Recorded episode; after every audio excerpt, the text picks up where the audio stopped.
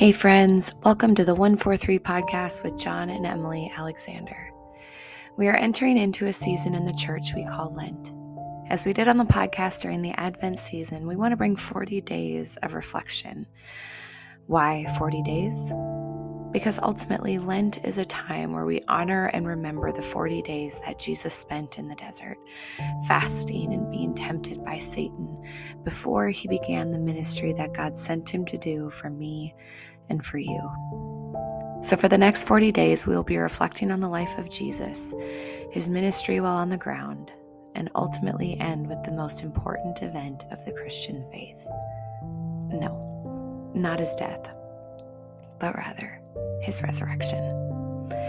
Let's call it Daily Reflections of Lent, shall we? Let's begin. Very truly, I tell you, Pharisees, anyone who does not enter the sheep pen by gate, but climbs in by some other way, is a thief and a robber. The one who enters by the gate is the shepherd of the sheep. The gatekeeper opens the gate for him, and the sheep listen to his voice. He calls his own sheep by name and leads them out. When he has brought out all his own, he goes ahead of them, and his sheep follow him because they know his voice. But they will never follow a stranger. In fact, they will run away from him because they do not recognize a stranger's voice. Jesus used figure of speech, but the Pharisees did not understand what he was telling them. Therefore, Jesus said it again. Very truly, I tell you, I am the gate for the sheep. All who have come before me are thieves and robbers, but the sheep have not listened to them. I am the gate. Whoever enters through me will be saved but they will come in and go out and find pasture. The thief comes only to steal and kill and destroy. I have come that they may have life and have it to the full. I am the good shepherd. The good shepherd lays down his life for the sheep. The hired hand is not the shepherd and does not own the sheep. So when he sees the wolf coming, he abandons the sheep and runs away. Then the wolf attacks the flock and scatters it. The man runs away because he is a hired hand and cares nothing for the sheep. I am the good shepherd. I know my sheep, and my sheep know me, just as the Father knows me, and I know the Father. And I lay down my life for the sheep. John 10 1 through 15. Leading up to this teaching of Jesus to the Pharisees, we read of much confusion and dispute over who Jesus claims he is, which, if you didn't know, is God. On, on the one hand, I get it. I understand why the Pharisees or common people who question the validity of Jesus, I understand why they would. Who he claimed to be was quite bold I am God. I am the Messiah. But on the other hand, I don't get it.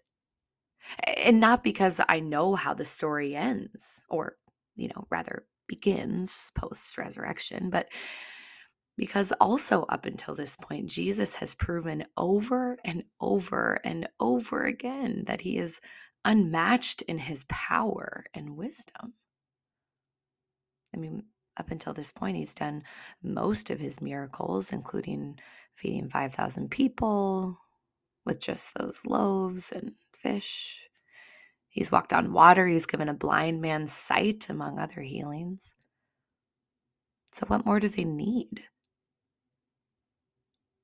I guess that's the question I want to challenge our thinking with today. What more do we need from him?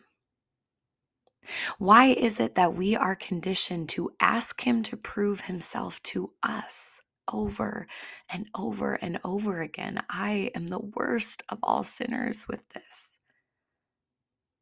Imagine for a second that you are a small child again. You know the feeling. You try so hard in life to be noticed by your parents. You do things in front of them so that they notice and acknowledge it. You make honor roll. You're the class helper. You're kind to people who are unkind to you. You do your chores, you clean your room, you even share your Halloween candy with your younger sibling right under your parents' nose. All of that for nothing. No recognition. Then you get older and find yourself with a scholarship because of those good grades you kept. I mean, that's cause for celebration, right? But still, nothing. Then you find someone to marry, someone special and kind like you. Again, let's party, right? I mean, sure, there's a wedding, but your father in law walks you down the aisle instead because your dad can't make it. Then kids. But your parents are nowhere to be found to meet the new baby when you bring her home. Still, nothing. No recognition for your efforts, no acknowledgement in what you wake up to one day is the realization that you spent your whole life trying to prove yourself to them, only to finally learn that all of that was simply expected all your accomplishments and next steps and celebrations in life were expectations. And expectations in life aren't celebrated. Do you see where I'm going with this? Every good thing we have is from God, but yet that's our expectation of Him. And when the bad stuff happens, though, I'm quick to blame. That's not who you're supposed to be, God. Remember, only good. That's the expectation. We expect good and blame for bad. And listen, I hate that this is how we're wired, but we are. And we when we examine our lives and our hearts and resolve that this is our wiring and behavior towards God, only then can we begin to have compassion towards our Father, and we will finally free him from having to prove himself to us over and over and over again. Compassion propels us to have a change of heart. The realization is this I have been expecting him to do even more for me beyond what he's already done. Defeated death so that I could bring heaven to earth and have the hope of eternity with him. Is that enough for you today? You see, I don't want to miss the Father's voice. I want to know the Father's voice. I want to live following this good shepherd, not because everything in my life is good, but because the alternative to following the shepherd's voice is being alone in the pasture, vulnerable to the wolf's attack.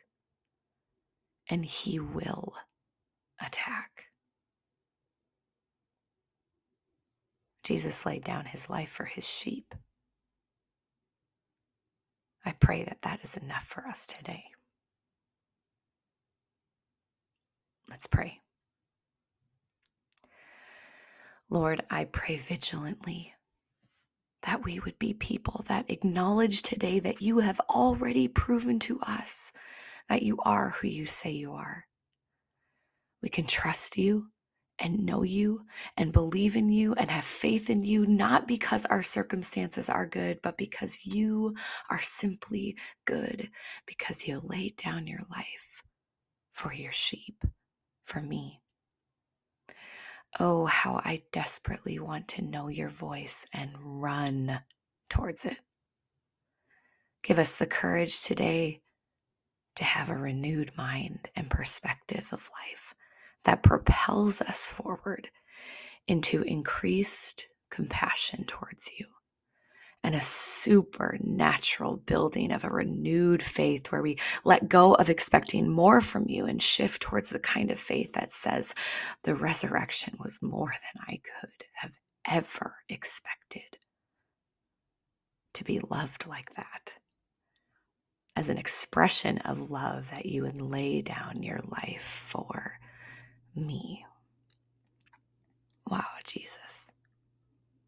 Thank you for loving us like you do. We love you too. Amen.